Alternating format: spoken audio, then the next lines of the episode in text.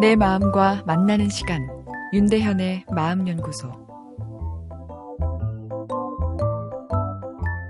거짓말은 나쁜 것이고 그렇게 하면 안 된다.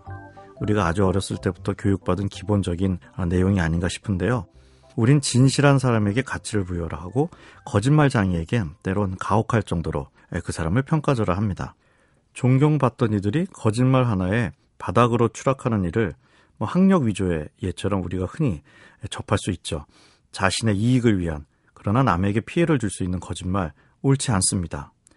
내가 거짓말을 잘 못해서 말인데 아, 이렇게 말하는 분들이 있죠. 실제 거짓말을 하지 않으려 노력하는 분들일 것입니다. 그러나 이런 말 또한 거짓말이 아닌가 싶은데요. 의식적이든 무의식적이든 거짓말을 안 하긴 어렵습니다. 자신의 이익을 위해 남에게 피해를 주는 일부러 하는 나쁜 빨간 거짓말은 아, 잘못된 뭐 때론 범죄 행위입니다만 또 하얀 거짓말은 이야기가 다르죠. 우린 사람과의 관계를 부드럽게 유지하기 위해 하얀 거짓말이란 아, 소통 전략을 본능적으로 활용하기도 하죠. 거짓말은 비밀을 지키는 활동이죠.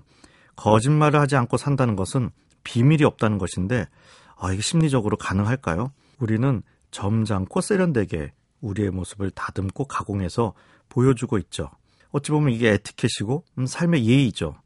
그러나 그것이 순도 100%의 거짓말이라고는 없는 완벽한 진실이냐?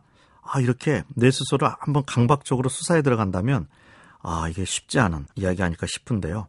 아, 인간은 무의식이 존재하고 살아있는 한 끊임없이 욕망하고 또 그 욕망을 숨기기 위해서 아, 본능적으로 아, 거짓말을 할 수밖에 없지 않을까 싶습니다. 아, 욕망은 세련되지 않습니다. 매우 이기적이고 공격적이기까지 하죠. 우리가 저 따위 드라마를 가족들이 모여있는 시간대에 하냐 욕하면서도 한 주도 거르지 않고 소위 막장 드라마를 보는 것은 작가가 욕망이란 코드를 잘 건드려주기 때문이죠. 하얀 거짓말을 하느라고 피곤한 우리 자아를 조금은 느슨하게 만들고 아, 여유를 주기 때문이죠. 아, 전 하얀 거짓말을 많이 하시는 분들이 어찌 보면 마음도 더 여리고 남에 대한 배려가 많은 분들이란 생각마저 드는데요. 비밀이란 것은 인간관계에 있어서 완충제 역할을 하죠. 거짓은 나쁘다 하여 사람들이 전혀 거짓말을 하지 않고 자신의 비밀스러운 속마음을 다 드러내 놓는다면 오히려 세상은 망가질 수 있겠죠. 가족 구성원 간의 거짓말, 섭섭하다 느낄 수 있지만 거짓말이 더 많을 수밖에 없습니다. 가족은 가장 친밀한 관계이기에 아, 그만큼 비밀이 많아지는 거죠. 내가 이 남자랑 왜 결혼했지? 그 전에 사귀었던 남자가 훨씬 나았는데, 어, 이런 생각 문득 들 수 있습니다. 그러나 가족 간 비밀은 있을 수 없다며 남편에게 이야기하면 사고가 커지겠죠. 그러나 지나친 하얀 거짓말은 화병을 만들 수 있는데요. 내일 이어서 말씀드리겠습니다.